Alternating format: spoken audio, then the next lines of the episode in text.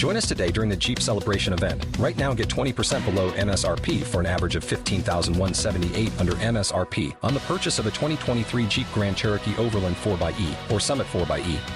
Not compatible with lease offers or with any other consumer incentive offers. 15,178 average based on 20% below average MSRP from all 2023 Grand Cherokee Overland 4xE and Summit 4xE models in dealer stock. Residency restrictions apply. Take retail delivery from dealer stock by 4 1. Jeep is a registered trademark.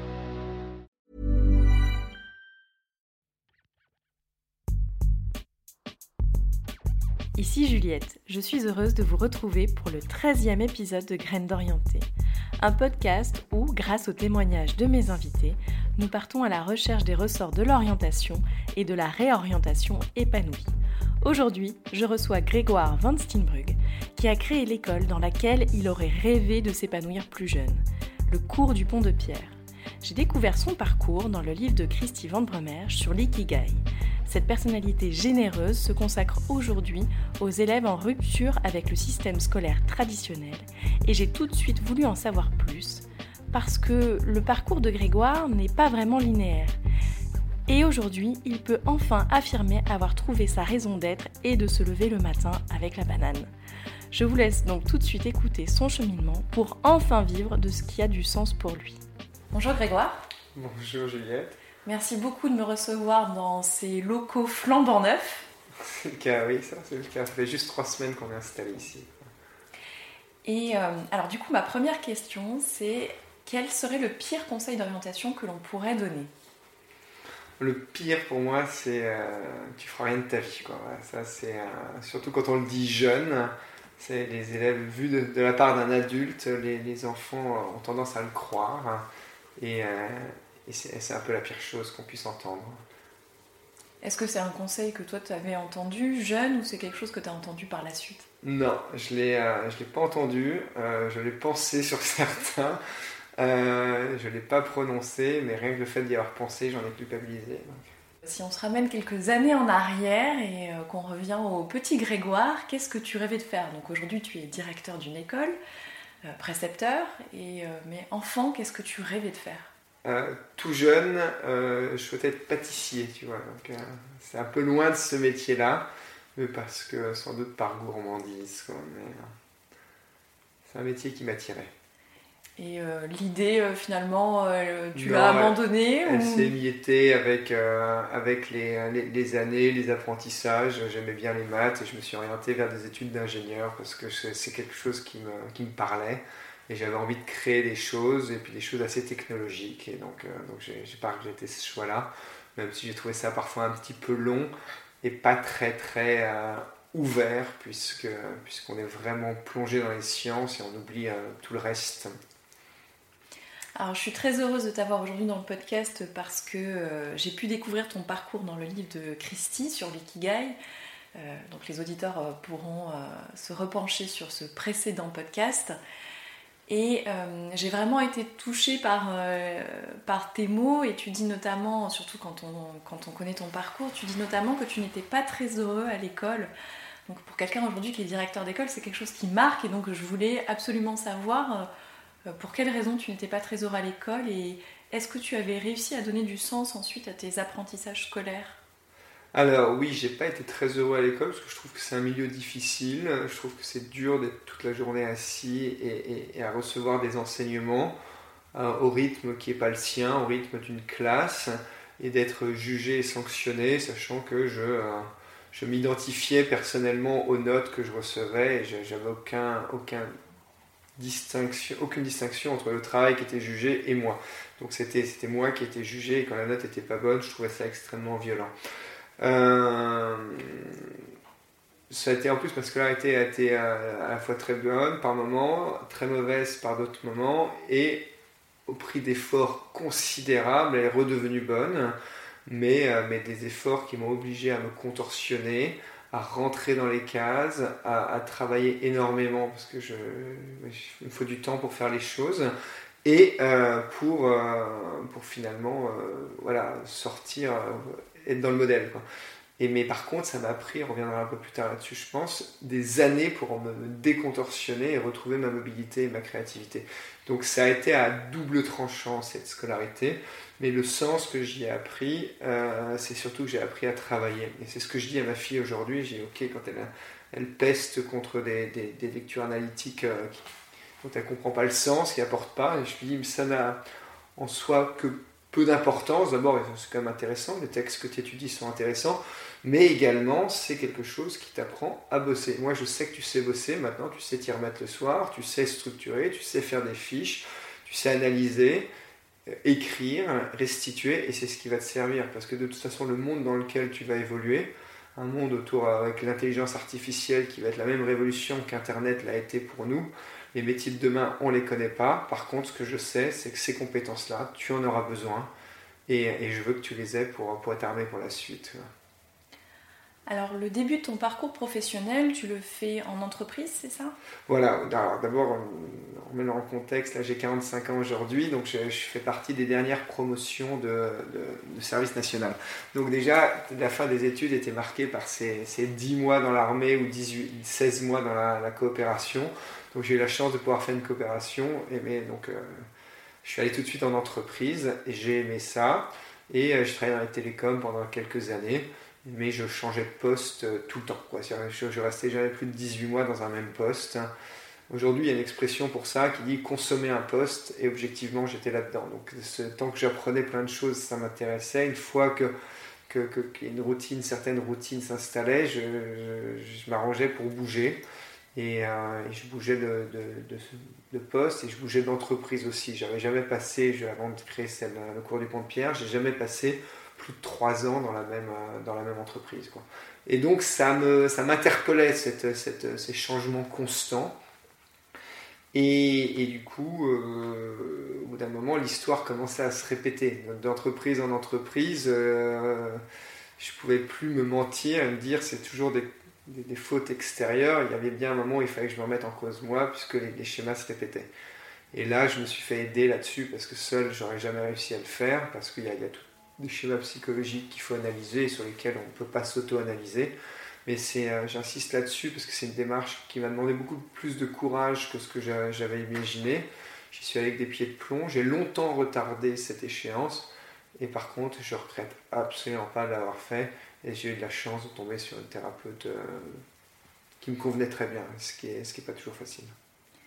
Tu parles de ce moment où tu t'es dit, euh, bon, finalement, si je change de poste aussi régulièrement, c'est peut-être pas que l'environnement, ça peut venir de moi. Euh, comment est venu le déclic à l'époque d'entamer de, ce lourd travail? En plus, tu dis que tu y allais un peu à reculons sur soi-même. Alors, il y a eu la, récurrence, mais bon, la, vie donne des claques qui, peuvent être plus violentes quand on ne veut pas les écouter. Donc il y a une espèce d'effet boomerang qui vient, et le boomerang est revenu avec une force euh, inouïe. Euh, puisque j'ai eu, euh, voilà, je travaillais pour un, fournisseur, enfin j'avais créé une boîte de conseil en système d'information, euh, et, là j'avais un très gros client qui était un fournisseur d'accès Internet, et, et qui, enfin, qui était américain, et à l'américaine, ils ont, ils ont coupé tout le comité de direction, ils ont aussi coupé tous les projets dont je faisais partie, et, pas de manière très propre. Du coup, je me retrouver avec un arriéré, un impayé énorme. Donc là, cette période-là, pour moi, j'ai mangé la poussière.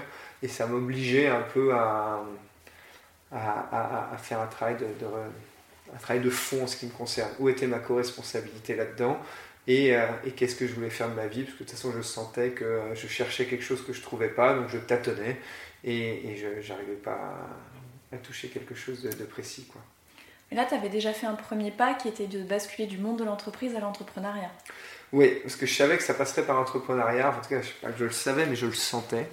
Et, euh, donc, je, me suis lancé là-dedans, mais sans, très bien comprendre où j'allais.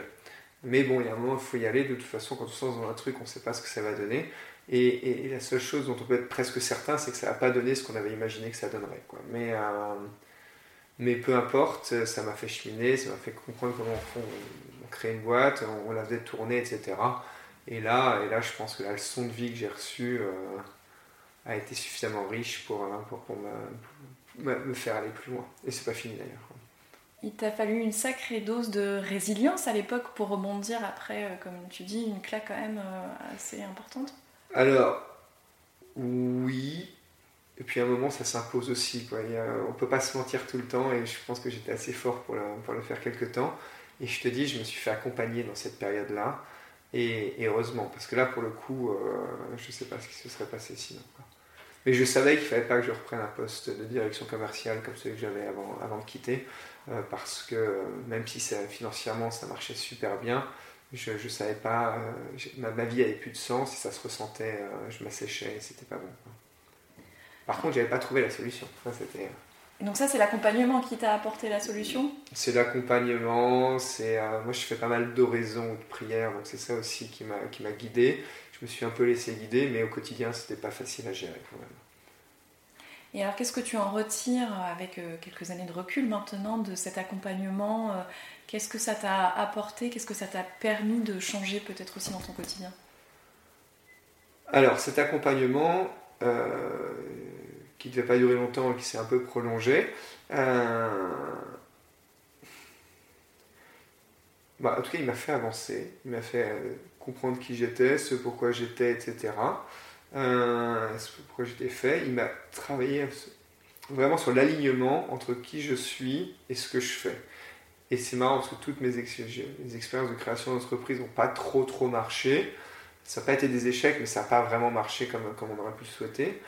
Euh, et celle-là, qui a été faite dans une volonté, dans le cours du pont de pierre, dans une volonté qui n'a rien à voir avec les intentions que j'avais dans les deux précédentes, marche très bien. Elle marche très bien et elle me nourrit euh, enfin, spirituellement, intellectuellement, humainement, puisque euh, l'école que j'ai créée s'adresse qu'à des élèves en rupture avec le système scolaire. Donc soit des décrocheurs, soit des enfants abîmés par le système, des enfants harcelés, des enfants précoces, des enfants avec des troubles des apprentissages, des phobiques, phobies sociales, phobies scolaires, etc. Donc c'est vraiment tout ces...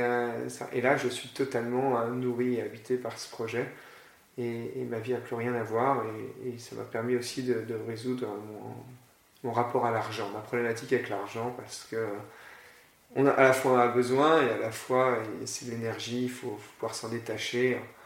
C'est plus facile à dire qu'à faire, mais, mais là-dessus j'ai bien bien bougé.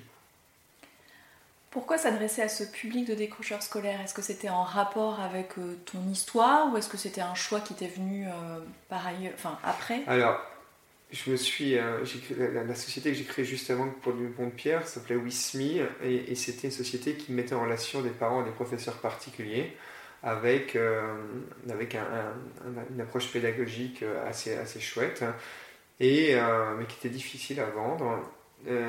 et du coup, comment dire, j'ai été confronté à des familles qui avaient des enfants qui étaient à la maison. Et donc j'ai trouvé des précepteurs que j'envoyais, et les précepteurs me disaient c'est bien, on arrive à sauver de scolarité, là on les inscrivait au CNET, tout ça, mais euh, moi j'y vais 10 heures par semaine, je ne peux pas faire plus, la famille ne peut pas payer plus, mais c'est très insuffisant, et la jeune fille de 13-14 ans est seule toute la semaine dans son appartement, dans sa chambre, elle ne voit que moi.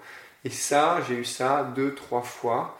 Euh, en quelques mois. Et là, je me suis dit, mon modèle se, se, réinventait pas trop. Et là, de toute façon, je me suis dit, ça, ça me plaît, mais il faut les réunir, ces enfants. Et c'est de là qu'est née euh, la, première cellule du cours du Pierre, qui, qui, est grossie et qui est celle que tu viens de voir aujourd'hui.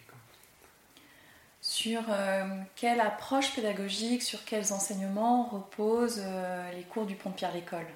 Alors l'ADN de l'école, c'est l'individualisation de l'enseignement. Donc chaque enfant a son propre projet pédagogique et est suivi individuellement.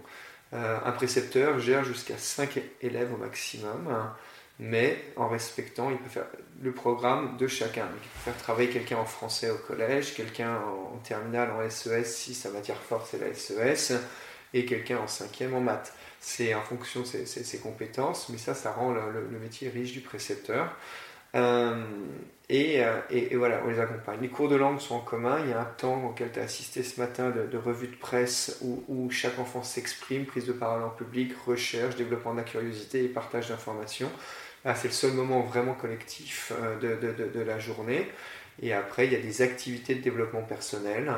Donc on fait euh, du travail par la voix, on, fait de, on va peut-être faire un peu de sophrologie, expression artistique par le dessin, comment, comment aller chercher les choses. On fait un cours de conscience corporelle qu'on a créé, dans lequel il y a du yoga, du pilates, du Feldenkrais, en fonction du niveau des enfants, de l'énergie du jour, etc. On fait du sport de manière assez traditionnelle et on développe les esprits d'équipe, etc. dans, ces moments-là.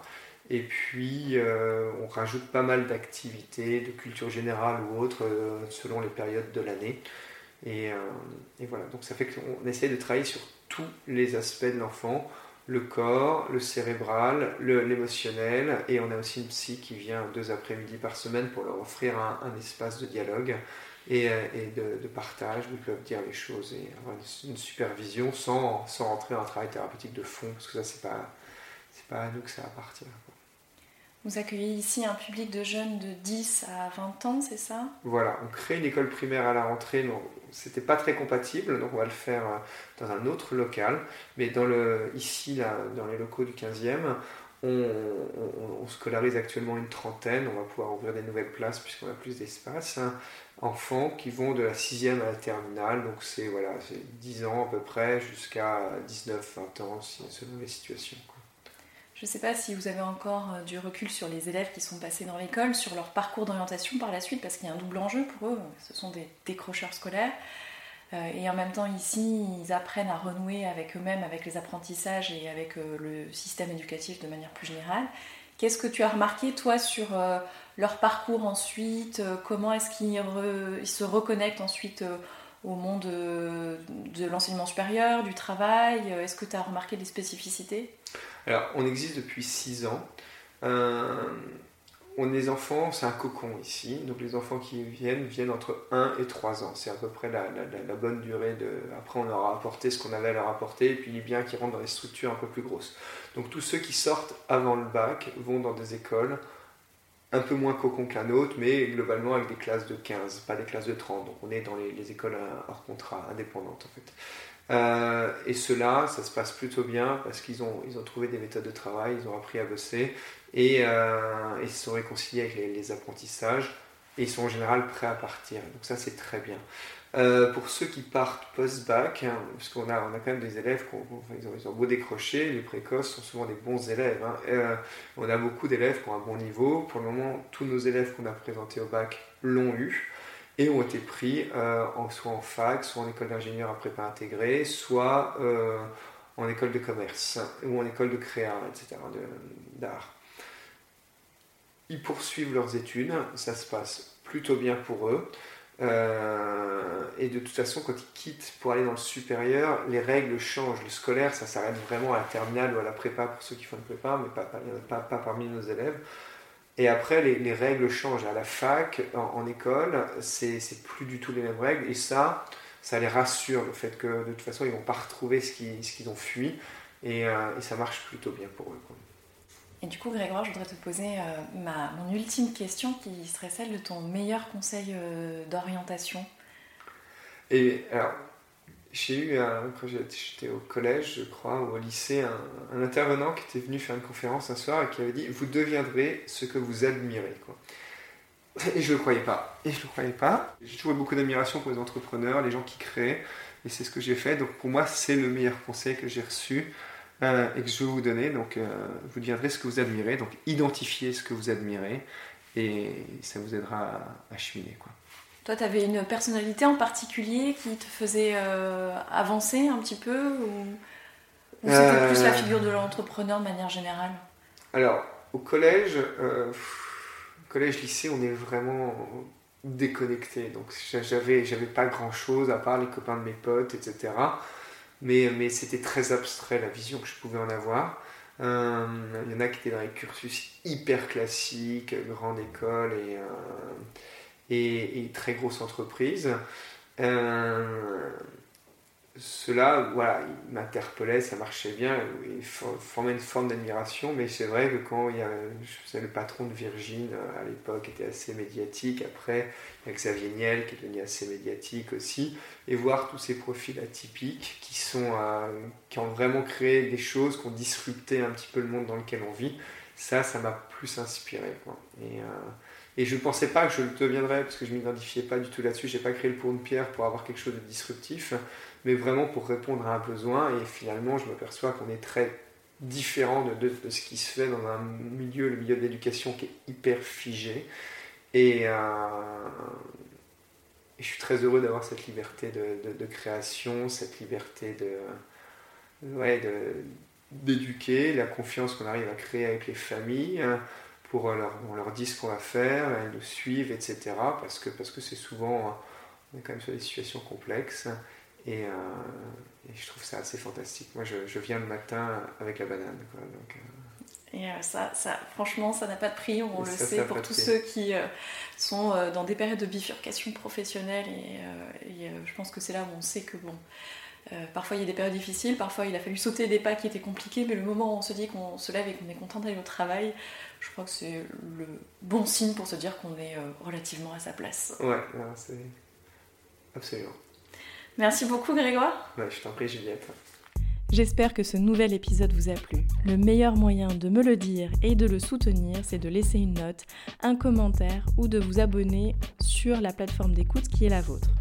Enfin, j'aimerais conclure en recommandant un autre podcast intitulé Prends-en de la graine, qui est un podcast qui donne la parole aux ados, un format qui devrait plaire à toutes nos jeunes pousses. À bientôt!